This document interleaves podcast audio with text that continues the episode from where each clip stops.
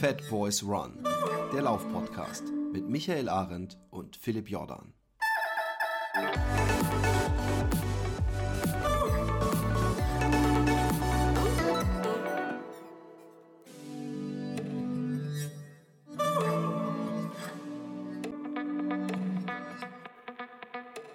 Einen wunderschönen guten Morgen, guten Mittag, guten Abend, wo und wann auch immer ihr seid. Heute wieder mit einer ganz besonderen Folge, weil ich habe ganz besondere Gäste.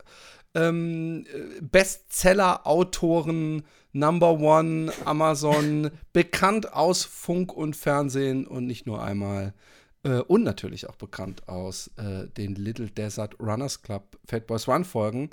Ähm, hier ist Tanja Schöneborn und Raphael Fuchsgruber. Herzlich willkommen. Eine Insel mit zwei Bergen. Didel, didel, didel, weil du es mit hier eine. Ja, sehr Hallo, Ah, Philipp. okay, ich habe schon gedacht, wo kommt die Referenz? Habe ich mich irgendwo, habe ich einen Namen falsch ausgesprochen? Nee, das Ähm, war so schön mit Ei. Und Ähm, Bestseller. Ich finde auch gut, dass wenn man Bestseller, Ja. äh, eine richtige Nummer eins, die wird in der Mitte auch mit Z gesprochen. Bestseller. Das Genau. hört sich schon gut an, ne? Ähm, ihr ähm, wart äh, erstmal ähm, für alle, die es nicht mitbekommen haben. Wer, also ich habe es mitbekommen, während ich an der Elbe gelaufen bin. Habt ihr das was war ja die Härte, ne?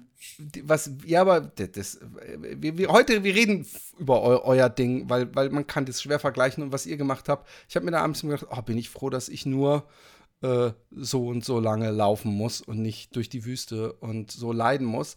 Und habe da immer ein bisschen mitgelitten und fasziniert auf die Fotos geguckt und die Geschichten. Und ähm, ihr habt darüber auch ein Buch geschrieben und über all das wollen wir heute reden. Ähm, ich finde ja eigentlich, ja, äh, um das Pferd mal von hinten aufzusatteln, äh, gebührt euch der größte Respekt, dass ihr beide lebend wieder aus dieser Wüste raus seid. Und da, da beziehe ich mich nicht, da beziehe ich mich nicht auf Sand, Hitze, F Gefahren. Äh, ich weiß nicht, ob es Wüstentiger gibt oder so, wahrscheinlich nicht.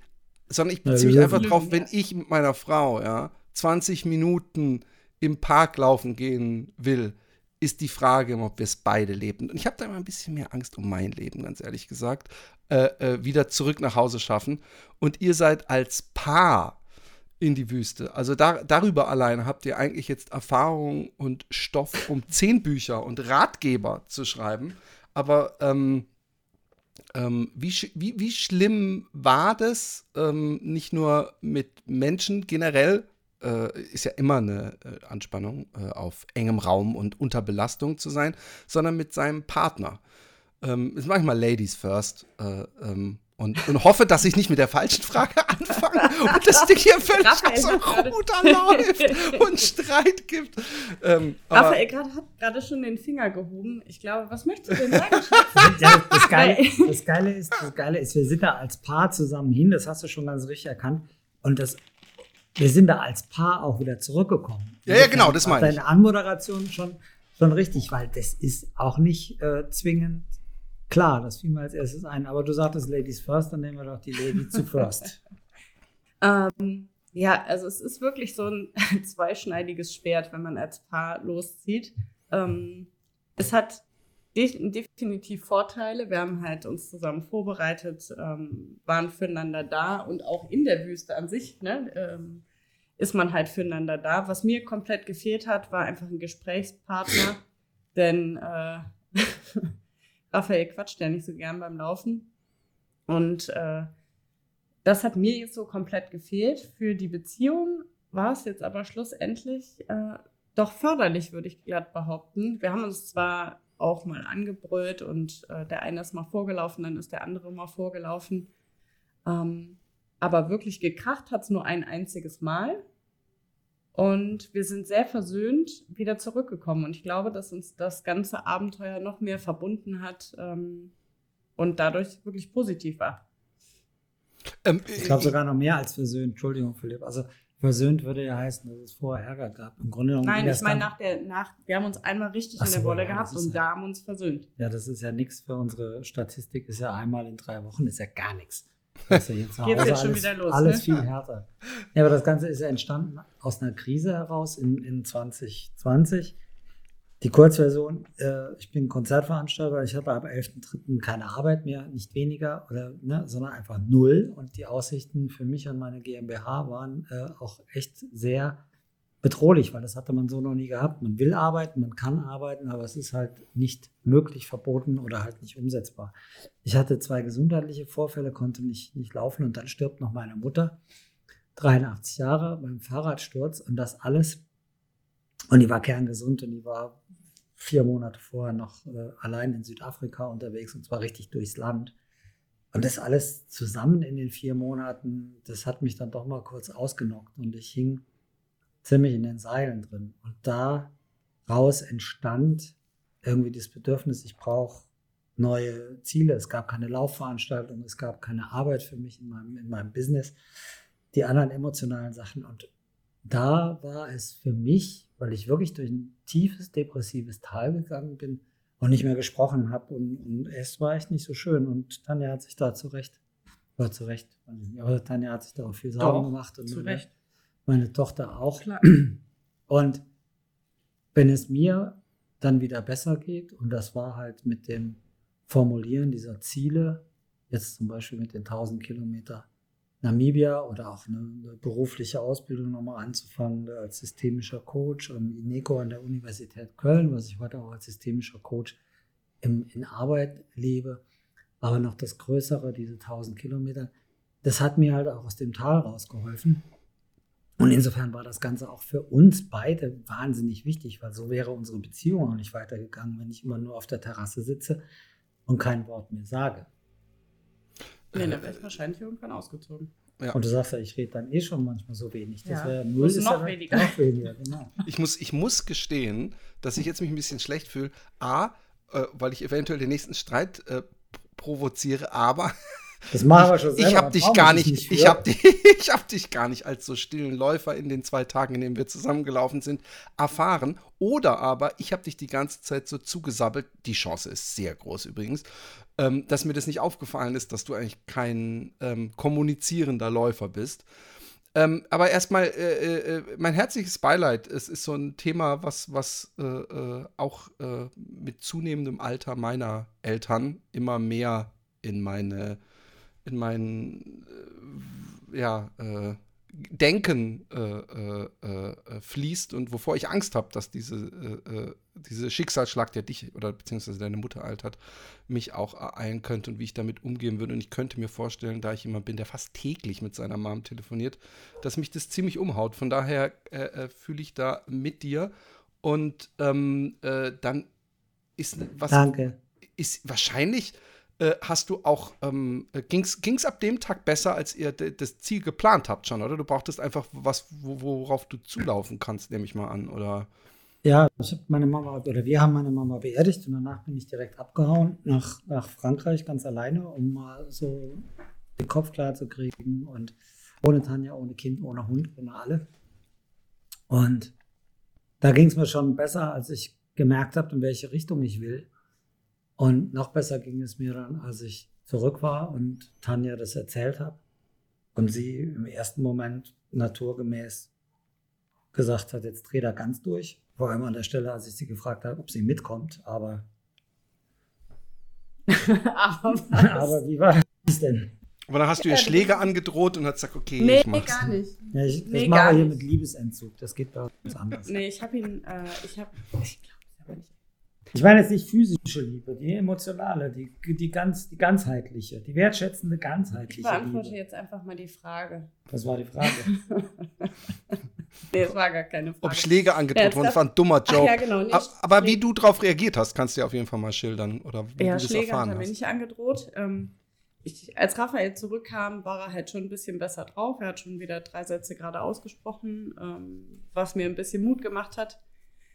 Bis er dann mit der Idee um die Ecke kam, wir könnten ja zu unserem 100. Geburtstag, also mein 40. und Raphaels 60. Geburtstag macht 100, äh, wir könnten zu unserem 100. Geburtstag ja 1000 Kilometer durch die Namibwüste laufen. Und auch dort feiern. Ja, und dann habe ich halt erstmal geschluckt und dachte, naja, komm, meint er sowieso nicht so. Hat, er war jetzt halt anderthalb Wochen weg, hat sich irgendwie Gedanken gemacht, lass ihn mal. Er ist halt durchgedreht. Ähm, das machen wir sowieso nicht. Also ich habe es relativ schnell abgehakt. Auf der anderen hat, Seite, hat er von Anfang an auch gesagt, in was für einer Zeit? Weil 1000 Kilometer in nee. acht Wochen mhm. oder so ist ja was ganz anderes. Ja gut, das ist bei mir ja so. Ich arbeite ja äh, Vollzeit bei der Kreissparkasse als Vermögensberaterin. Mit acht Wochen Urlaub äh, wäre ich schon über meinen Jahresurlaub hinaus. Ah. Ähm, von daher sind wir dann natürlich zeitlich ein bisschen eingegrenzt gewesen. Das war auch der Grund, warum wir so Gas gegeben haben. ja, genau. genau, ich habe nicht so viele Urlaubstage. Nee, das hat er nicht gesagt. Schatz, lass schneller laufen. nee, das hat er nicht gesagt. Und ich habe die Idee auch wirklich erstmal gedanklich ad acta gelegt. Aber auf der anderen Seite dann auch wieder nicht, weil wenn, naja, irgendwie habe ich dann schon drüber nachgedacht, abends schon im Bett, hm, wie ist denn das? Jetzt bist du schon mal 250 Kilometer gelaufen. Kann man denn 1000 Kilometer laufen? Und wenn ja, in welcher Zeit und wie funktioniert das? Und wem bräuchte man denn dafür? Und das wäre ja schon schön. Ja, und dann war es bei mir dann auch schon vorbei. Irgendwie hatte ich dann auch schon Bock, äh, das einfach auszuprobieren. Ihr habt es ja sehr professionell, also geht ja auch gar nicht anders. Also man kann ja nicht einfach zu zweit mit einem gut gepackten Rucksack in die Wüste aufbrechen und sagen, komm, wir machen das jetzt. Also man braucht ein Team. Schlecht, ja. Äh, und, und dass das Team, so habe ich das zumindest peripher mitbekommen, äh, absolut lebensnotwendig äh, war, hat sich im Nachhinein auch gezeigt an, an ein paar Situationen. Zumindest erinnere ich mich da an eine äh, Rettungsaktion sozusagen. Ähm, äh, wie, wie fängt man das an? Sucht man sich dann einen Teamchef und, und der, der sagt dann, ich habe meinen Physio, ich habe meinen Fahrer da vor Ort. Ich meine, Raphael ist ja ein, ein alter Wüstenfuchs äh, und kennt wahrscheinlich genügend Menschen, die sowas öfter machen. Wie, wie, wie, wie, habt, wie seid ihr das angegangen? Ich war ja schon zweimal in Namibia gewesen und hatte dort einen, einen Kontakt, der sich auch mit solchen Dingen ein bisschen beschäftigt hat. Mit dem ist das dann aber nichts geworden, weil ich das nicht so mag, wenn ich in, in Zoom-Calls reingehe und äh, man Themen bespricht und jeder seine, seine Fragen mitnimmt oder seine Themen mitnimmt und man dann aber drei Wochen überhaupt gar kein Feedback kriegt. Das kann ja nicht leiden. Ich brauche Leute für so ein Ding oder wir alle brauchen in solchen Teams Menschen, die begeistert sind, die Leidenschaft haben für das, was da passiert. Das ist kein Job, wo du ein Honorar kriegst und machst das wegen dem Honorar, sondern da musst du wirklich hin und sagen, Klar kriege ich ein Honorar, wer arbeitet, kriegt Geld, das ist ganz normal. Aber da muss man wirklich mit Herz und Seele dabei sein, weil die Belastungen nicht nur für die Läufer, sondern auch für die Crew, die sind ja teilweise vor uns wach und machen schon Kaffee oder sind abends die Letzten, die ins Bett gehen, weil sie nochmal alles zusammenräumen das Lagerfeuer ausmachen. Wenn Tanja und ich hoffentlich schon in der Koje liegen und am Pennen sind. Das kannst du nur machen, wenn du da wirklich an das, an das Unternehmen glaubst. Und Dann habe ich einen anderen mm, Kontakt probiert in, in Spanien, den, den, Carlos. Das ist einer, der ganz viele Rennen als Coursemaker betreut äh, auf der Welt für, für Racing the Planet hier zum Beispiel. Und der hat mir einen Kontakt gegeben zu Ute und Nelde Jager. Das sind, äh, das sind Ehepaar aus Windhoek. Und die haben auch ein bisschen Erfahrung mit Rennen in der Wüste, weil wir sind ja keine klassischen Touristen die einfach nur möglichst bequem von A nach B durch die Wüste gefahren werden wollen, sondern da steckt ja eine ganz andere Denke dahinter. Nämlich nicht, wir, wir fahren noch fünf Kilometer weiter, da ist ein schickes Hotel, sondern wir wollen überhaupt nicht in ein schickes Hotel, weil wir wollen ja draußen sein. Wir wollen ja drei Wochen am Stück draußen übernachten. Wir wollen diese Wüste erleben und ich will nicht in einem klimatisierten Raum in irgendeinem Vier-Sterne-Hotel in der Wüste, die es da ja auch gibt, sondern ich will genau das Gegenteil. Und die hatten wir dann in Windhoek gefunden. Die waren kurz mal hier in Deutschland gewesen, habe ich mich mit denen getroffen und äh, dann gab es halt die Zoom-Calls und Tanja kam da auch mit rein und man hat sich kennengelernt und war da in guten Händen gleich von Anfang an, weil der, der Nell ist so ein Typ wie ich, das, oder auch wie du, wenn einen was begeistert, dann überschlägt man sich. Und die Zoom-Calls bestehen eigentlich darin, da jeder 40 Ideen hat und du eigentlich einen Schiedsrichter brauchst, der die Gesprächsleitung übernimmt, weil jeder immer jedem ins Wort fällt und noch eine Idee hat und noch eine Idee hat. Und das mag ich sehr, weil das ist halt die Leidenschaft. Und dann haben wir mit Bruno, unserem Doc, den kenne ich seit Ewigkeiten, 75 Jahre alt in Bordeaux, ein, ein früherer, einer der ersten, die, die den Marathon des Sable gelaufen sind. Und er hatte dann einen Unfall und den Rücken sehr schwer verletzt, kann nicht mehr laufen, gehen schon, aber laufen nicht. Das war unser Arzt, der ist Mediziner und hat Rennen betreut. Dann kam mit Johannes und Paul noch ein deutsches Fernsehteam dazu. Und der Paul hat auch die Fotos gemacht weil wir gesagt haben, wenn wir das schon mal machen, dann wollen wir es halt auch dokumentieren und ich will mich nicht mit, mit Selfie-Kamera und Schatz, film mich mal gerade, wie ich hier über eine Düne laufe äh, und, und all das Zeug, da habe ich keinen Bock. Ich habe ich hab eine Selfie-Kamera bei mir dabei gehabt. Ich habe mir sogar noch extra eine neue gekauft. Ich habe mich noch voll reingenördet.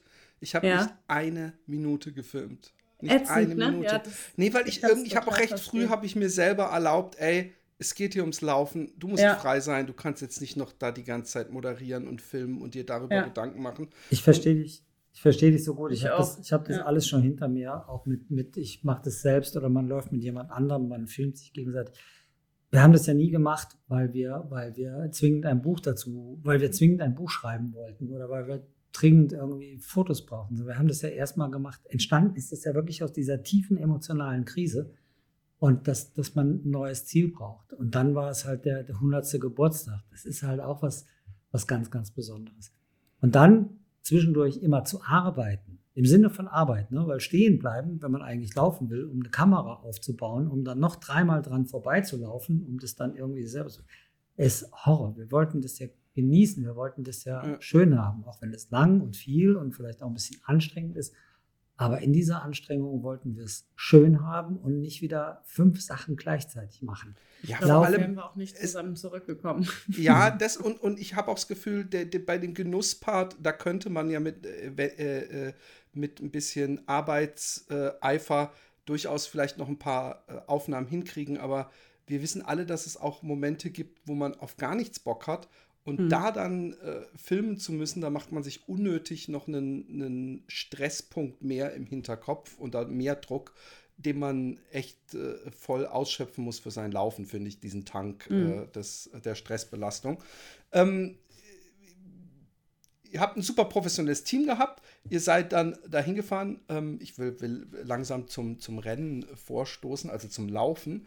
Ähm, habt ihr euch vorher feste Etappen genau gemacht? Also, dass ihr wusstet, morgen laufen wir oder wie, wie war überhaupt euer Etappenplan? War der einigermaßen homogen, jeden Tag gleich viel? Gab es so Pausen, also kürzere äh, Distanzen, Tage? Äh, äh, vielleicht könnt ihr das ja mal erläutern. Also wir hatten uns vorgenommen, was ist, Schatz? Achso, wir hatten uns vorgenommen, jeden Tag so um die 60, nee, 62 Kilometer waren es, ne?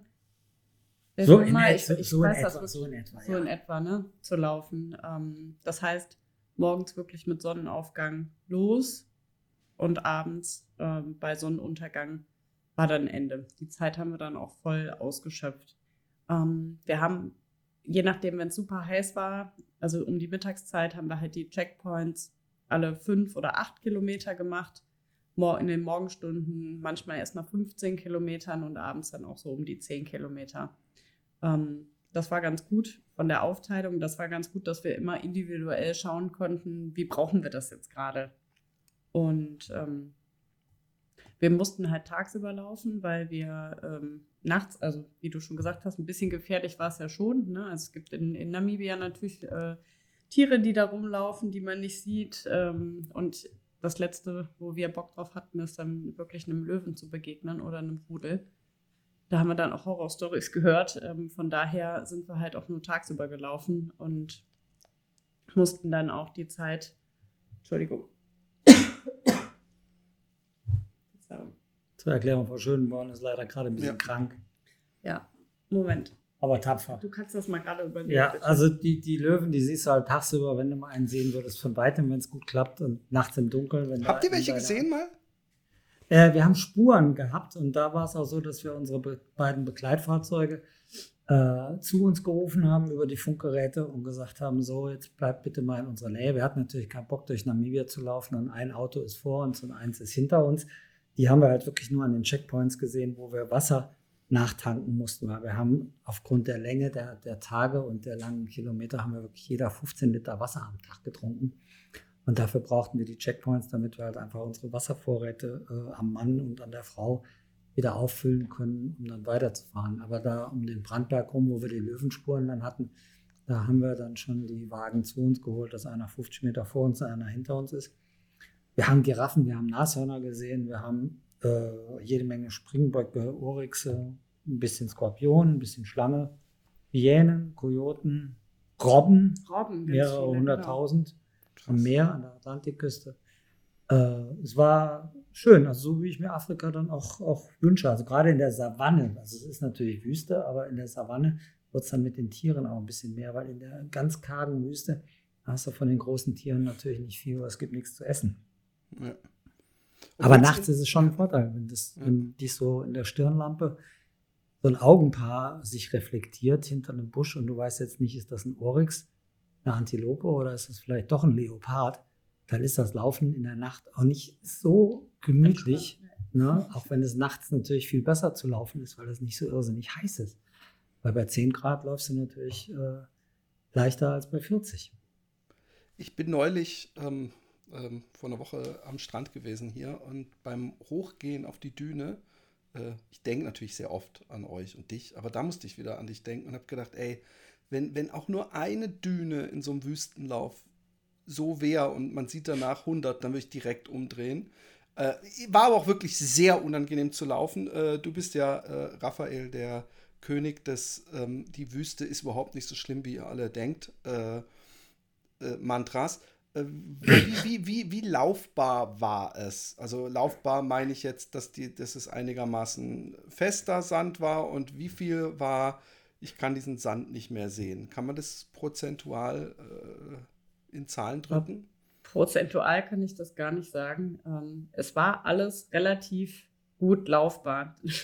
relativ, denn irgendwie war ja dann doch jeden Tag irgendwas, was übelst genervt hat. Also wenn ich jetzt sagen würde, wir sind äh, die ganze Zeit nur freudestrahlend da lang gehüpft, das ist natürlich totaler Schwachsinn.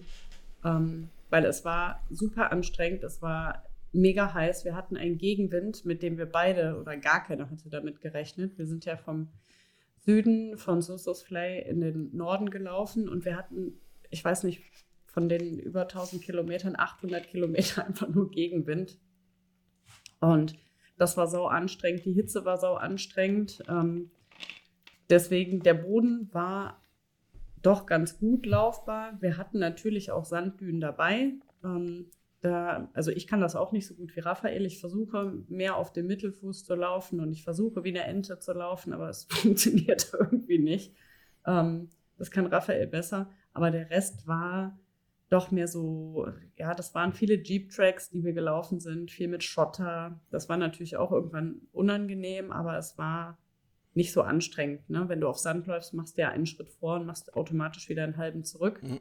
Ähm, das hatten wir Gott sei Dank nicht so viel. Prozentual wüsste ich es jetzt nicht. Du? Naja, also wahrscheinlich so die ganz harten, die, da, die der Philipp jetzt gerade erwähnt hat, die, die Düne an der Nordsee oder irgendwo anders in Frankreich. Das, das sind auch die Ausnahmen. Das haben wir ja. gemacht, wenn wir mal eine überqueren mussten oder wenn, wenn sich das halt so, so ergeben hat. Aber um 1000 Kilometer zu laufen, äh, wir sind ja jetzt alles keine Selbstmörder, äh, um 1000 Kilometer, und das ist einfach eine unvorstellbare Strecke, also für uns auch jetzt immer noch so, dass du das nicht in den Kopf reinkriegst, das, das kannst du nicht in Dünen laufen. Also kannst du schon, dann bist du aber drei Monate unterwegs. Mhm. Und wir wollten ja auch von der Stelle kommen. Und da muss man auch die Logistik sehen. Wie gesagt, bei 15 Liter Wasser am Tag, ich kann das ja nicht im Bollerwagen hinter mir herziehen äh, in der Sandwüste. Die Autos müssen ja auch noch irgendeine Chance haben, dich zu erreichen oder dass du dich mit denen triffst. Ja. Und insofern sind diese Jeep-Tracks und Single-Tracks und, und Sachen sind dann halt für alle pragmatischer und davon läufst du viel. Und der Sand dort ist eigentlich ganz gut laufbar. Das ist nicht so schlimm wie das, was wir uns immer vorstellen. Jetzt bin ich wieder bei meinem Mantra. Ne? Äh, Sand am Meer und du läufst am Strand lang. Das ist immer anstrengend als dieser unberührte Sand in der Wüste, der da jungfräulich vor dir liegt und du läufst da zügig drüber. Da sinkst du gar nicht so tief ein. Aber kannst du ja. dir vorstellen, dass 1000 Kilometer unvorstellbar sind? Ich meine, wie hast, hast du dir deine Strecke entlang der Elbe jemals am Stück vorstellen können? Nee, natürlich nicht. Also äh, es, ja. ich finde vor allem im ersten Drittel sollte man sich nicht zu viel mit, dem, mit der Gesamtstrecke beschäftigen. Das kann sehr frustrierend sein. Ähm, jetzt seid ihr äh, zu zweit gelaufen. Ähm, ich weiß vom Raphael, der mich begleitet hat, dass er ein, ein äh, sehr rücksichtsvoller ist, also auf die langsameren Läufer. Ich weiß auch, dass der Raphael ein schneller Läufer ist. Wir wissen alle, dass er schon viel ge gewonnen hat. Bei mir, ja, äh, ich gehe mal nicht mal mit so einem Trailläufer hier, der hier um die Ecke ist. Da haben wir dieses Jahr mal so eine Zwei-Tages-Trail-Tour äh, äh gemacht von 100 Kilometern oder sowas. Und das ist ein sehr schneller Läufer. ich bin da unterbewusst immer in so einer Stress, äh, äh, in so einem Stressmodus, ja, weil ich die ganze mhm. Zeit irgendwie denke, alles richtet sich an mir, ich muss schneller machen. Wenn ich eine Pause nehme, äh, ähm, äh, äh, halte ich die andere Person auf. Man, man neigt dazu, sich dann auch zu entschuldigen, sorry, ich brauche nochmal eine Gehpause, sowas in die Richtung.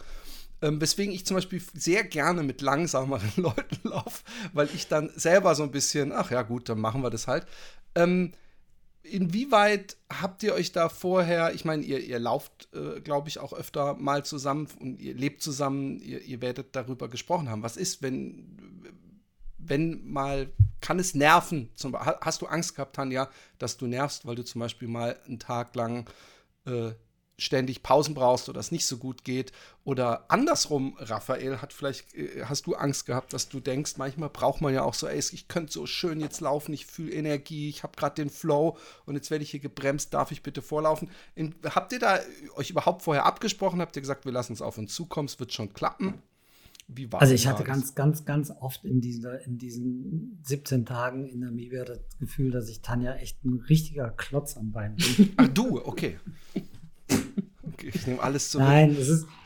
Äh, wie, wie, wollen wir das denn erklären? Wir laufen. Willst ja, du erklären? Ja, Mach mal. Wir, wir laufen ja, seit ich hier wohne, laufen wir ja zusammen, fast täglich. Und irgendwie haben wir uns da ganz gut eingegruft mit der Zeit, glaube ich. Ähm, da geht's, ich glaube, da ja. geht es nicht mehr drum. Ich weiß sehr genau, Philipp, was du meinst.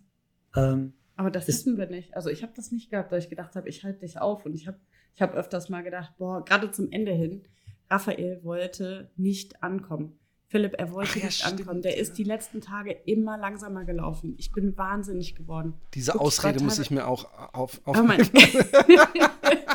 der war teilweise zehn Minuten, eine Viertelstunde nach mir im Checkpoint und ich saß da rum und dachte, das kann doch nicht sein. Der wollte nicht ankommen. Da war ich halt, da war ich wirklich genervt, weil ich gerade so die letzten zwei Tage, ich wollte dann auch mal fertig werden, ne? wollte das Ganze dann mal abhaken und Raphael halt nicht. Das hat genervt. Aber ansonsten hatten wir eigentlich, hattest du da ein Problem mit? Ne? Nee, wir haben da kein Problem, weil wir es seit Jahren machen. Und weil das, als wir uns kennengelernt haben, ja ganz klar, ganz eindeutig war, dass ich der erfahrenere und zu dem Zeitpunkt auch schnellere Läufer war.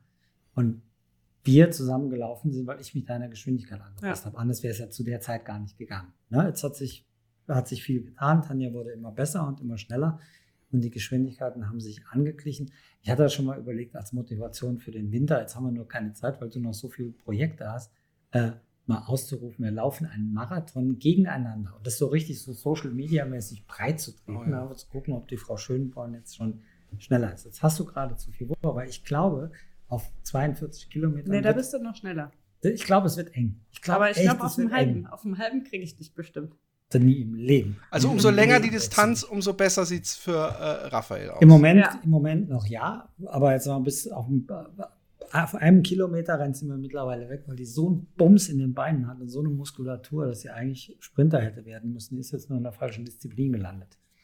Wir haben mit, dem, mit der Geschwindigkeit kein Thema. Wir haben das von Anfang an so gemacht bei dieser Überraschung damals zu ihrem Geburtstag. Wir waren ganz frisch zusammen und ich habe sie mitgenommen in die Mongolei, in die Gobi-Wüste für 250 Kilometer. Sie hatte nur sieben Wochen Zeit zur Vorbereitung. Da haben wir gesagt, so, ich laufe hinter dir. Da kann ich sehen, wie es dir geht. Da kann ich auch sehen, wenn irgendwas passiert, wenn du erschöpft bist, wenn du taumelst, wenn du, wenn du mal umknickst oder so. Du wolltest mir eigentlich nur auf den Arsch gucken, oder? Das war der, der andere schöne Effekt, ja. dass ich deine durchaus hervorragende Figur über 250 Kilometer immer wieder äh, zu wertschätzen wusste, also rein optisch und so. Mhm. Aber das macht das Zusammenleben leichter. Das ist auch für den, der ein bisschen langsamer ist oder nicht so leistungsstark ist, ist das, glaube ich, auch entspannter, wenn der vorläuft ja. und sagt, es ist halt nun mal so. Und der andere einfach in einem gewissen Abstand hinterherläuft. Und das auch nicht zu dicht, dann ist ja, der genau, Druck auch nicht so genau, groß. Genau, der Abstand ist wichtig. Weil wenn ich du ihm direkt auf die Schulter läufst, dann fühlt er sich auch schon wieder so bedroht. Das kennen wir alle. Da hechelt einer hinter einem. Geh weg da, ich will nicht, dass du da hinter mir atmest. Hau ab. Ich finde die Idee übrigens, um die nochmal aufzugreifen, dass ihr gegeneinander einen Halbmarathon oder Marathon lauft, finde ich, find ich ausgesprochen gut. Und wir, ich mache in einem anderen Podcast, geben wir uns oft Challenges und ich kann euch sagen, das Ganze wird noch viel spannender und ehrgeiziger, wenn man sich so eine Art Bestrafung oder Belohnung ausdenkt vorher. Also? Das kann ich man- ich hab, ich hab schon Ich- Ideen. das kann man. Ich Also, ich wollte schon immer mal so ein Stirntattoo auf dem Raphael sehen. ich, äh, ähm, da kann man, da helfe ich Wenn gerne, falls ihr, da, wird falls ihr für ein Brainstorming für die Belohnung slash Nee, Bestrafung. wir machen ja tatsächlich ja auch immer Deals, aber das können wir jetzt hier nicht öffentlich bereden, wie die gehen. Aber Okay, nee, tatsächlich für, für irgendwelche Rennen, wo wir dann sagen, pass auf, ich mache das und das für dich. Dafür habe ich dann aber irgendwie einen Deal oder habe einen Gut. Das machen wir schon immer und das macht auch sehr, spa sehr viel Spaß, weil die manchmal sehr abstrus sind. Aber wir bräuchten jetzt einen anderen Ich Podcast, will um jetzt nicht zu ein. sprechen. Das wäre für einen Happy Day Podcast, glaube ich, was. Ähm, ihr, ähm, ähm, äh, ja, ja, ja, wir, wir gehen mal wieder in die Wüste. Also Aha. gut zu wissen, dass ihr ähm, zumindest dieses, dass ihr gut miteinander laufen konntet. Das ist, äh, finde ich, echt immer ganz wichtig bei sowas. Ähm, wie ging es denn ähm, nach dem ersten Tag? Ich meine, ihr seid beide erfahren. Ihr seid beide äh, keine Newbies, ihr wart beide schon in der Wüste, ihr seid beide ultra erfahren. Aber es ist ja doch immer spannend, weil man ja nicht immer dieselbe Form hat oder vielleicht manchmal läuft es auch anders. Äh, die, der erste Tag war ähm, irgendwas um die 60, nehme ich an. Ja, genau. Wie, wie ging es danach? Weil jeder, der jetzt zuhört, oder ich, ich sag mal, ein Großteil unserer Hörer, die laufen die 60, die laufen vielleicht mal einen Marathon und dann müssen sie am nächsten Tag rückwärts im Hotel die Treppe runtergehen zum Frühstücksbuffet. Mein Aber ihr musstet Ja. am nächsten Tag wieder laufen. Wie waren die Beine? Äh, äh, äh, grundsätzlich immer müde, grundsätzlich immer steif, grundsätzlich gar nichts. Ähm, wie, wie ging's? Wie lief's? Also der erste Tag, ähm, naja, ich muss dazu sagen, für mich war es halt ein bisschen, war das sowieso als ein, ein Hasenplan da anzutreten, weil ich hatte vom Dezember an einen Fersensporn Oh. und konnte zu Hause gar nicht so trainieren, wie ich wollte. Das heißt, ich bin mit relativ wenig äh, Vorbereitung dann nach Namibia geflogen.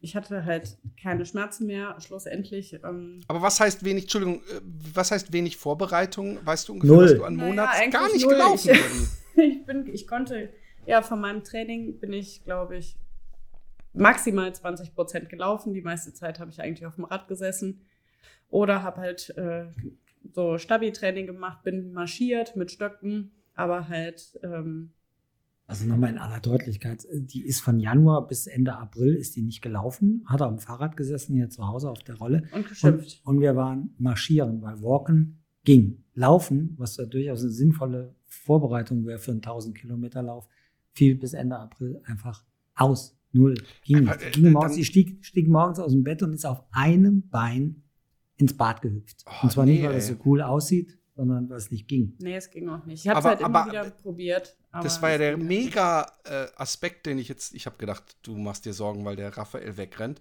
Äh, dann hattest du ja, dann bist du ja schon angereist mit einem äh, äh, einer Angst im Hinterkopf, nämlich der Richtig. Fersensporn, der wird ja nicht auf einmal, es gibt ja nicht irgendwo so, hey, wenn Sie einen Fersensporn haben, echt schlimm, gehen Sie einfach in die Wüste, dann, Ja. spüren Sie ihn nicht und laufen Sie jeden Tag in der Hitze 60 Kilometer. das Wärme ist tut gut. Ja, Wärme tut gut, genau.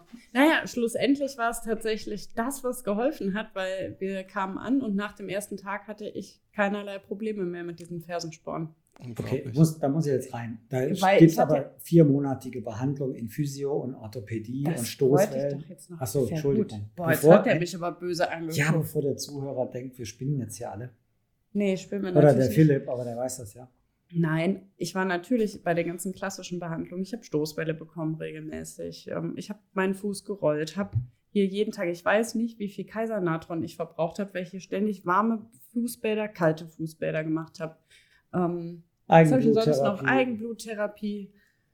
Ja, und dann. Shit, du hast irgendwie- alles gemacht, weil ich hätte, mein, mein Sohn hat Fersensporn jetzt gefragt, wa, Ja. was war denn am hilfreichsten? Kannst du das, äh, kannst du dazu was sagen? In die Wüste gehen, wahrscheinlich. Mm, Tja, schwierig zu sagen. Also ich habe als allerletzte Instanz habe ich dann halt diese Eigenbluttherapie gemacht und danach war es halt gut. Aber es war natürlich auch am Ende von einem viermonatigen Desaster und ähm, unser Orthopäde hat uns halt gesagt, das dauert oder hatte mir halt gesagt, das dauert so um die vier Monate und dann ist gut. Jetzt kann ich nicht sagen, war es die Eigenbluttherapie oder einfach das Ausheilen nach vier Monaten. Das kann ich dir nicht bestätigen. Also ich glaube, das Haupt, Hauptmittel zur Genesung war Geduld. Und du Ja. brauchst einfach die Zeit, weil die einzelne Stoßwelle oder die einzelne Eigenbluttherapie macht es nicht so, dass am Dienstag um 16.30 Uhr schwupp Ja, ja. der, der Ja. Schmerz weg ist und du brauchst vier Monate. Und da musst du dich aber in den vier Monaten von nix kütt nix, wie der Kölner sagt, da musst du dich in vier Monaten auch noch intensiv drum kümmern, damit du irgendwann mal in Namibia am Start stehen kannst und darfst und auch laufen kannst. Ja, und dann war ja. das ja. Entschuldige. Nee, genau, ich wollte sagen, wir, wir, wir, sind, wir können wieder zum ersten Tag Genau. zurückgleiten.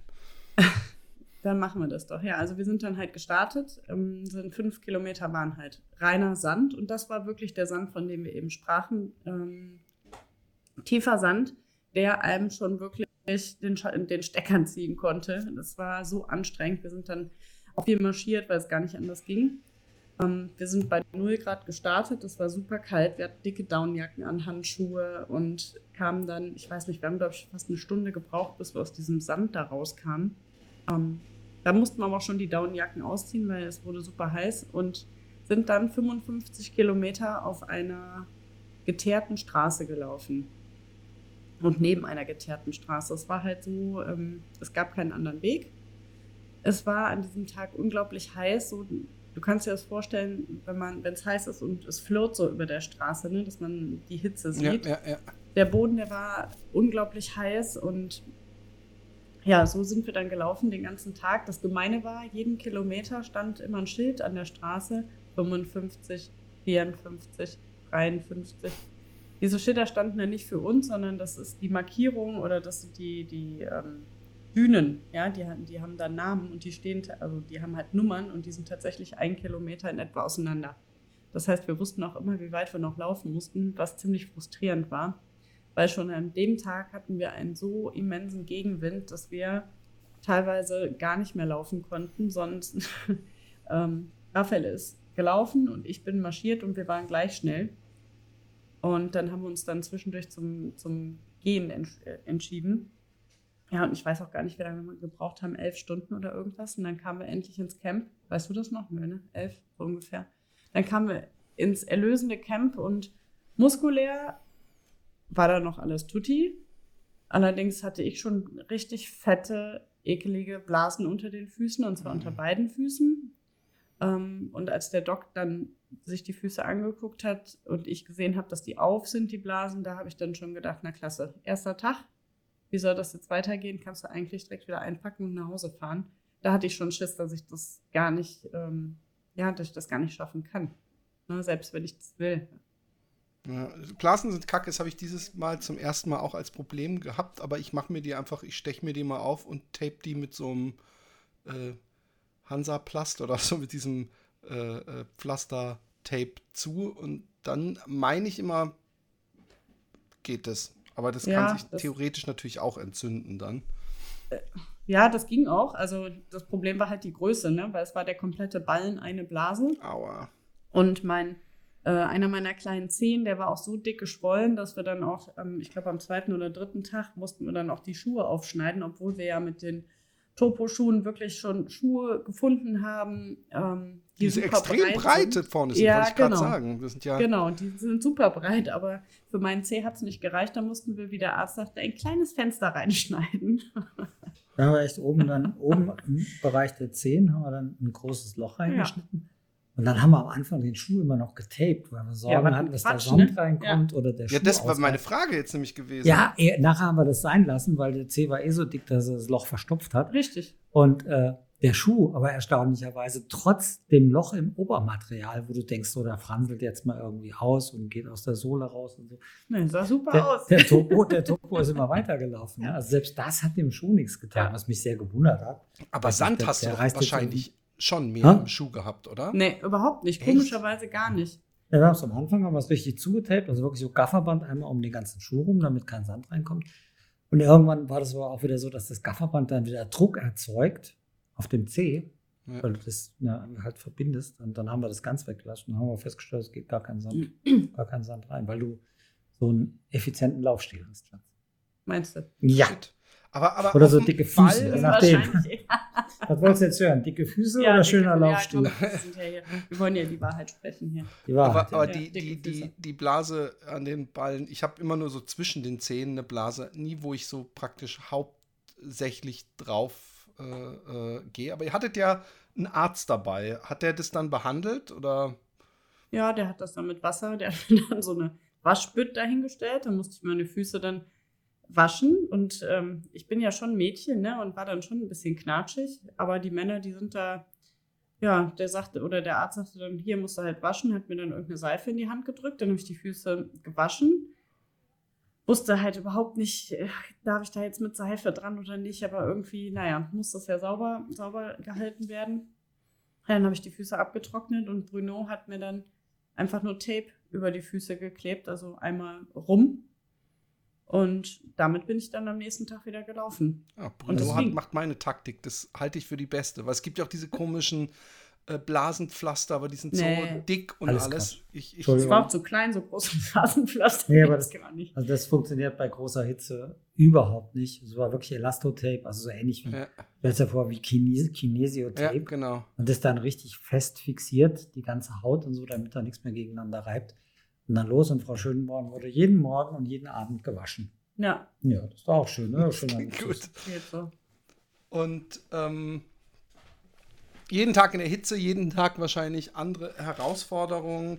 Äh, Gibt es einen Tag, wo ihr sagt, okay, das war, das war der schlimmste Tag? Also der, da haben wir am meisten gelitten oder da war es, äh, da sind wir am, am, am, dichtesten an unsere Grenzen gekommen. Ich, ja, ich weiß was. Ja, sag. Solitär. Das Solitär, Och, ist, ja, das. Solitär ist so eine Tankstelle im Niemandsland, aber eine wichtige Kreuzung in Windhoek, wo man, wenn man von der Küste kommt und will in die Hauptstadt, alle kommen in Solitär vorbei. Also wie gesagt, es ist ein Kiosk, eine Tankstelle und ein kleines Café. Es wird der leckerste Streuselkuchen oder was war das für ein Kuchen? Apfel? Apfel. Apfelstreusel oder so. Das ganz, das ganz Afrikas unterhalb des Äquators. So geht die touristische Geschichte. Irgendein Schotter hat da irgendwie so einen, so einen Apfelkuchenladen aufgemacht und alle fahren da durch, die Touristen, aber auch die Einheimischen, weil man muss ja auch mal tanken, wenn man so 500 Kilometer weit fährt oder in unserem Fall frisches Wasser äh, tanken, weil wir haben natürlich hunderte von Litern Wasser verbraucht. Und da sind wir rein und ich habe mich die ganze Zeit schon drauf gefreut. Endlich mal ein Checkpoint, wo du in einen Café rennst und kannst dann irgendwie sagen, so, ich möchte den leckersten Apfelkuchen ganz Südafrikas möchte ich haben und dazu zwei doppelte Espresso und dann nehme und ich auch noch Saft und, und Saft und, und Snickers. Fanta, ja, genau. Ja, das habe ich mir dann da alles in der Mittagspause unter einem Baum mit Im Tanja Schatten. im Schatten mit mhm. Tanja reingezogen. Äh, Tanja hat sich relativ benommen mit ihrer Ernährung, ich halt nicht. Und ich konnte danach drei Stunden lang konnte ich danach gar nichts. Ich konnte nur, nur noch gehen, war zutiefst beleidigt über meine eigene, mein eigenes Junkie-Verhalten hier, was Süßigkeiten anbetrifft, weil das ist bei mir manchmal ein bisschen grenzwertig. Und konnte drei Stunden lang gar nichts. Und ich habe mich so gehasst, weil es war ja absehbar, weil wenn du drei Stück Apfelkuchen futterst, frisst, sagen wir jetzt hier mal, mit noch einem Snickers, noch mit zwei Cola und Doppel ja, Espresso. Und bei über 40 Grad.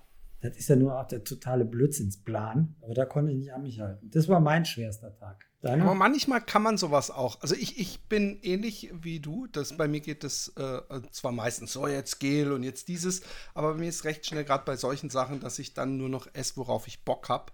Äh, ähm, und ich weiß, dass ich auf meiner Rheintour zum Beispiel immer mittags um 12 nach, was weiß ich, 40 Kilometern in so einem Biergarten bin und so einen Riesenteller so Spätzle mit so einer äh, ähm, ähm, Pilzrahmsoße gegessen habe. Und danach habe ich noch 20 Kilometer weiter geschafft. Ich würde mir das heute aber auch nicht mehr zutrauen.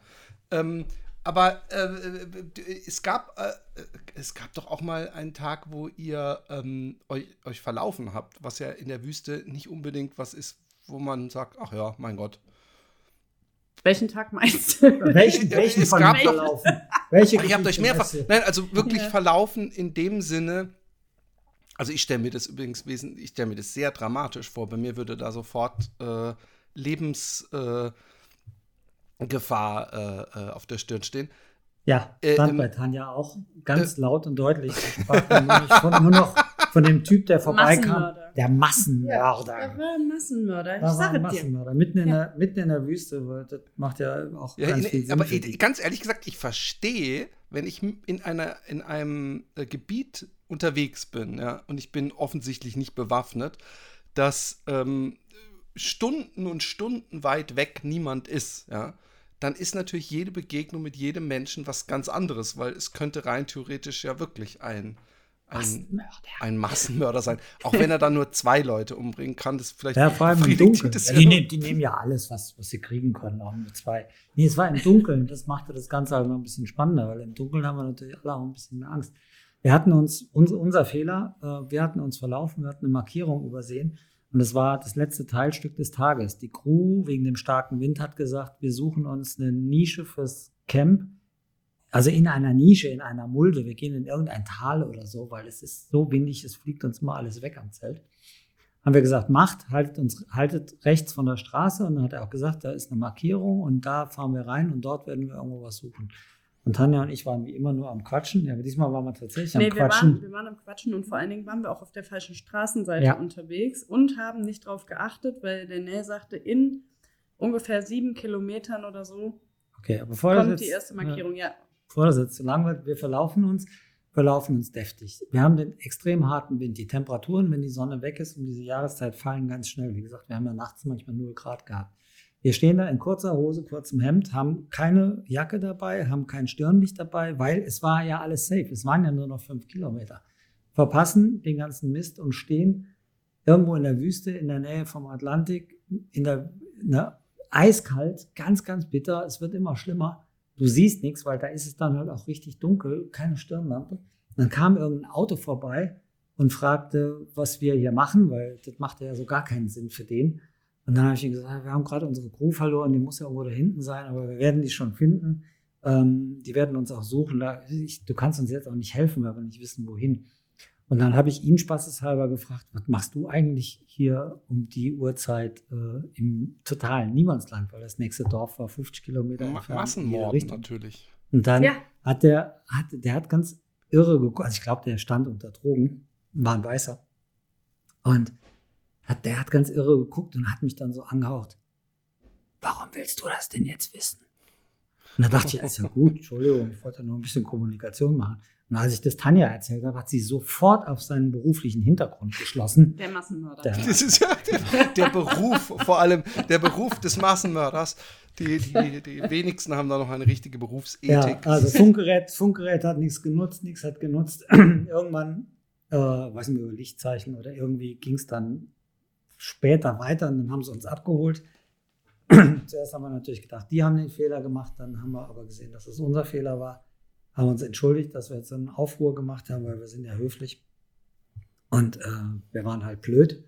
Und wir sind aber aus dem Auto erstmal stundenlang nicht mehr ausgestanden, weil uns ausgestiegen, weil es war so saukalt. Als wir im Camp waren, haben wir gesagt, so, lass den Motor laufen, lass die Heizung auf Vollgas, wir können jetzt hier nicht raus. Ja, wir hatten Sag- halt Angst, dass wir krank werden. Ja, Das Ja, sagt dem Doc Bescheid, dass er uns heißen Tee bringen soll, literweise. Aber wir gehen jetzt nicht aus dem Auto raus, weil wir sind so durchgefroren und draußen hat es irgendwie 5 Grad bei eisigem, bei eisigem Wind. Wir bleiben jetzt aber noch eine Stunde oder zwei im Auto sitzen und futtern dort, weil es einfach nicht ging. Weil wenn wir dann krank werden und du bist bei Kilometer 600 und hast noch 400 vor dir, nur noch 400 und bist krank, ist ja auch doof. Das war so das Abenteuerlichste. Lustigerweise hatte ich an diese Geschichte gedacht, wo irgendwann ähm, euch die Drohne zurückgeleitet so. hat.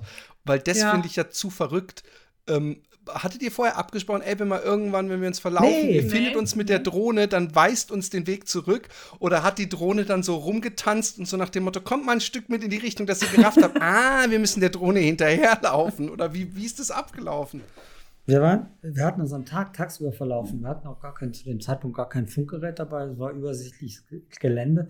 Tanja hat ein paar Hills entdeckt, wo man irgendwie richtig. Ja, genau. ach, das war total cool. Also wir sind ja wirklich viel geradeaus gelaufen. Und ich laufe aber auch sehr, sehr gerne mal die Berge hoch und die Berge runter. Und das war wirklich total schön flowig zu laufen. Es ging immer so, weiß nicht, fünf, sechs Meter hoch und dann auf der anderen Seite wieder runter. Und man konnte richtig Gas geben. Und ich hatte super viel Spaß.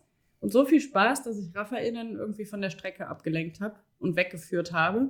Und auf einmal waren die anderen weg. Sie haben gesagt, oh, guck mal, da geht's hoch. Und wo es hoch geht, geht's danach runter. Und immer, wenn wir oben waren, habe ich gesagt, oh, bitte, Schatz, ey, mal langsam. Und das kann die nicht. Die kann gleich runter nur Vollgas geben, egal ob die umknickt oder sonst wie. Und ob du auf einem 1000 Kilometer Lauf bist oder Trainingslauf am Wochenende, ist egal. Und da haben wir uns verlaufen und haben nichts mehr gesehen, also wo irgendjemand sein könnte. Und dann taucht, hörten wir irgendwann das Geräusch, der Drohne. Und dann haben wir die auch ausfindig gemacht. Und dann habe ich gesagt, so, lass uns auf die Drohne zulaufen. Die sehen das ja über ihr Bild. Die filmen uns ja in irgendeiner Art und Weise. Und die Drohne hatte aber einen Radius von bis zu fünf Kilometern. Und also lass uns drauf zulaufen, lass uns winken und dann gucken wir, wo die Drohne hinfliegt, weil die wird ja nicht noch weiter aus diesem 5-Kilometer-Radius rausfliegen, sondern die wird ja irgendwie wieder zurück zum Zentrum gehen. Und dass man so eine Drohne quasi als, als Hilfsmittel nutzen kann, um den Weg wieder zu finden, das fand ich in dem Moment schon eine sehr interessante cool. Erfahrung. Das war nicht abgesprochen, aber ergab sich aus der Logik, weil wo, wo Drohne, da Kommunikation mit dem Team und Drohne kehrt zurück zum Operator und der Operator ist im Team. Und ähm, der hat auch gerafft, dass ihr den Weg, äh, ähm, dass ihr nicht Die haben gemerkt, dass wir nicht dort sind, wo wir eigentlich hingehören, ah, okay. Ne, sondern ganz, ganz woanders. Vielleicht haben die uns auch gesucht. Das haben wir jetzt im Detail nicht mehr gesprochen, sondern haben uns dann gefreut, als wir uns alle wiedergesehen haben. Und dann haben wir erzählt, was für ein Glück. Wir hatten uns total verfranst und die Drohne hat uns zurückgebracht. Guck mal, ihr seid eine der wenigen, die sagen können, uns hat eine Drohne das, das praktisch, also natürlich vielleicht sehr übertrieben, aber E-, eventuell das Leben gerettet. Äh, sonst machen Drohnen ja leider äh, das Gegenteil, oft, äh, zumindest in manchen Teilen der Welt. Ähm, ja, Im militärischen Zusammenhang ist genau. das natürlich ganz anders, klar. Genau. Ähm, dann, äh, ja, ihr habt 1000 äh, Kilometer vor euch gehabt, was eine ekelhaft äh, hohe Zahl ist, mit wahrscheinlich vielen Tälern, wir, wir, wissen schon, dass Raphael irgendwann so viel Gefallen am Laufen gehabt hat. Das kannst mal der Laufsport gar nicht schlecht, oder Raphael? Könntest du mal was mitmachen? Auf jeden Fall, dass du immer langsamer gelaufen bist. Ähm, äh, gab es sonst irgendwelche ähm, Höhe, also bei mir zum Beispiel, als ich die Elbe langgelaufen bin, gab es Hamburg und das war so wie so ein Vorziel. Danach waren es, glaube glaub ich, noch 200 Kilometer oder sowas. Aber äh, als ich in Hamburg war, da wusste ich, jetzt habe ich's und das, das schaffe ich und, und ich habe da eigentlich an nichts mehr gezweifelt. Ich habe im Notfall robbe ich bis hoch ans Meer. Ähm, Gab es bei euch so Punkte, wo ihr wusstet, ey, das, das, das haben wir sicher? Also nicht, dass man große Selbstzweifel hat, aber es gibt manchmal so einen Moment, finde ich, bei, auch bei längeren Läufen, wo man merkt, jetzt lasse ich mir das nicht mehr nehmen. Also ich hatte mir von Anfang an vorgenommen, dass ich egal wie ins Ziel komme, wirklich von Tag 1. Und wenn ich robbe, das habe ich mir tatsächlich auch so vorgenommen, ähm, ich versuche mir meine, also für mich ist es immer so, ich versuche mir die Läufe aufzuteilen in einen Hin- und Rückweg. Quasi, wenn ich 50 Prozent gelaufen habe, muss ich ja nur noch zurücklaufen. Deswegen war so diese 500er-Marke ähm, schon ziemlich cool, aber auch gleichzeitig gar nicht cool, weil ich da auch echt große Schmerzen hätte. Ähm, aber obwohl ich große Schmerzen hatte und echt im Arsch war, als wir da ankamen, hatte ich vom Kopf her das Gefühl, jetzt muss ich nur noch zurück. Und das hat mir schon sehr geholfen. Und Läufst du lange, lange Läufe? Also ich laufe nämlich, äh, ich finde das eine sehr sympathische äh, äh, Betrachtungsweise. Und ich bin einer der wenigen, der, wenn ich so versuche, äh, möglichst lange Distanzen aus mir rauszukitzeln, dass ich hin und zurück laufe. Und es gibt Leute, ja. die sind da ganz große Feinde von und die sagen, nee, ja. immer, eine, immer eine Rundstrecke, eine dann sehe ich immer was anderes. Und ich mag es ja. einfach, wenn ich an Sachen, wenn ich abhaken kann, bist du dann wahrscheinlich ähnlich drauf. Genau, also ich habe tatsächlich, äh, kleiner Exkurs, der, einer der Trainingsläufe, die ich kurz vor Abritt hier zu Hause gemacht habe, ähm, den habe ich hier, weil ich einfach mal testen wollte, wie hält mein Fuß jetzt wirklich längeres Laufen aus, ne? um wirklich zu, festzustellen, fliege ich jetzt mit oder nicht, weil das stand nachher ähm, auch auf der Kippe. Und dann habe ich mir vorgenommen, dass ich bei uns auf der Römerstraße hinterm Haus ähm, eine Strecke von, ich weiß nicht, zweieinhalb Kilometer waren es oder vier, immer hin und her laufe, bis ich 60 Kilometer voll habe. So, und das habe ich halt gemacht mit Rucksack und ich hatte hinter einem Baum halt was zu trinken und was zu essen hingestellt und bin dann acht Stunden lang hin und her gelaufen. ja, du lachst. Aber deswegen, das kann ich total nachvollziehen. Für mich ist das dann auch so ein Gefühl von super abhaken, weiter geht's. Ich würde ja, also gut, du wolltest natürlich in der Nähe bleiben, falls der Fuß nicht genau. hält, dass du schnell wieder zu Hause bist. Und das war auch in der Woche, da, ich muss auch noch ein bisschen arbeiten. So, aber sowas könnte ich überhaupt nicht. Also wenn das sein muss, könnte ich es schon, aber ich würde immer dann, weiß ich nicht, 35 Kilometer in die eine Richtung laufen und dann auch wieder zurück oder von mir aus ein Loop. Aber solche Aktionen, das zeigt, das zeigt allerdings die, die enorme Härte im, im Kopf, dieses ja. preußische Pflichterfüllungsgehen der Frau Tanja Schönborn äh, in allen Dingen, die sie tut. Also wenn die sich was vornimmt, dann kann die auch irgendwie bitter, bitter ausdauernd da dranbleiben. Das ist ein perfekter Segway, was du mir praktisch äh, schenkst. Nämlich, äh, wenn die sich etwas vornimmt. Ähm, jetzt habt ihr was Unglaubliches geschafft. Ihr kommt zurück, ihr schreibt ein super Buch. Ich habe es noch nicht, aber ich weiß, ich bin hundertprozentig sicher, dass es ein sehr geiles Buch ist. Es ist, es ist äh, kauft es euch. Es heißt Abenteuerwüste in Namibia oder wie heißt es nochmal genau? Running Wild Oh, in Afrika. Entschuldigung. Macht nichts, macht nichts. Running Wild in Afrika, Tanja Schönborn, Raphael Fuchsgruber. Die üblichen Formate verkaufen das. Kauft Überall. euch, ähm, äh, tolle Fotos äh, äh, sind drin, äh, tolle Geschichten. Ihr, ihr habt noch genügend Grund, auch nach Hören dieses Podcasts oder vor allem jetzt, euch dieses Buch zu kaufen. Ähm, aber jetzt habt ihr das geschafft. Ihr werdet jetzt durch die Presse gereicht, sozusagen. Aber ähm, was kommt danach? Weil bei mir ist zum Beispiel echt die Angst, ah, ich will jetzt nicht wieder in so ein Laufloch. Also ich bin jetzt unfreiwillig natürlich in einem Loch wegen dieser scheiß Rippenprellung. Aber ähm, ich, ich fange schon an, dass ich denke, ey Mann, ey, da musst jetzt, du musst jetzt was machen, damit du wieder in Anführungszeichen diese, diese Angst hast, diesen Punkt oder wie in Raphaels Fall, um äh, aus, aus nicht in so eine Lethargie zu verfallen und irgendwas zu haben, wo man ein Ziel hat. Äh, seid ihr damit, äh, kennt ihr diese, habt ihr diese äh, Angst auch? Habt ihr schon neue Pläne? Äh, muss das jetzt erstmal verdaut werden noch? Äh, wie seht ihr das? Also ich glaube, ich bin noch im Modus des Verdauens. also so ein riesengroßes Ziel habe ich jetzt nicht. Natürlich, also ich möchte gerne in jedem, in jedem Fall nächstes Jahr, im nächsten Jahr nochmal so einen Etappenlauf über 250 Kilometer laufen und dann mal richtig nochmal Gas geben, weil das ist das Einzige, was mir jetzt wirklich gefehlt hat, dass ich mich betteln kann. Ne? Weil wir sind ja zusammengelaufen und es war Mhm. wunderschön und es war eine super Erfahrung, aber so dieser, ja, wie soll ich das nennen? Also dieser Fight untereinander, der hat mir halt schon so ein bisschen gefehlt. Äh, das mag ich halt gerne, deswegen habe ich nächstes Jahr nochmal richtig Bock drauf.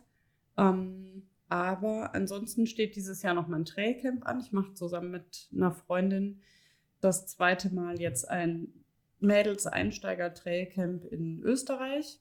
Kannst du kurz auch gleich die, wo, wo kann man das finden, falls jetzt Interessierte sind? Genau, also äh, könnt ihr gerne schauen bei äh, der Laura auf der Internetseite Trailview oder auch bei mir auf der Internetseite. Du kannst das ja vielleicht verlinken, ähm, Mhm. schicke ich dir gleich. Und ähm, wir haben tatsächlich auch noch einzelne Plätzchen frei.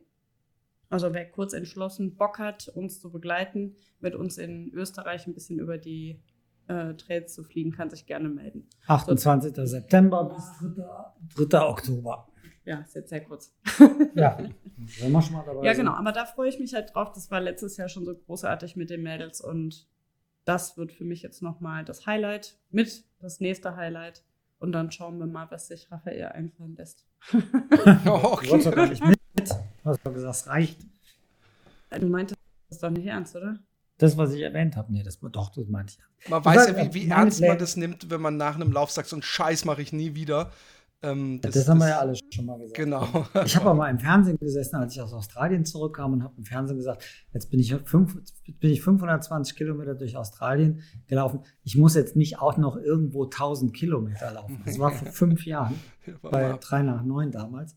Und äh, man kann dem nicht trauen. Ich habe Also nächstes Jahr die prophylaktisch- 2000. Ich habe mal prophylaktisch meine Crew in Namibia gefragt, wie weit es ist von, von der Atlantikküste einmal quer rüber zum Indischen Ozean durch Afrika. Oh, Ich weiß jetzt, wie geil. weit das ist und ich halte das auch für machbar, aber das ist jetzt nicht der, der Plan fürs nächste Jahr. Nee, ich, ich habe ja gar nicht so die, die Auf- und Abs beim, beim Laufen. Ich mache das ja immer. Tatsächlich habe jetzt nach Namibia sind wir tatsächlich mal deutlich, deutlich weniger gelaufen. Das macht aber auch Sinn. Nicht, weil uns irgendwas wehgetan hat, sondern weil echt so ein bisschen. bisschen War auch die Luft raus, ne? Luft. ja, genug.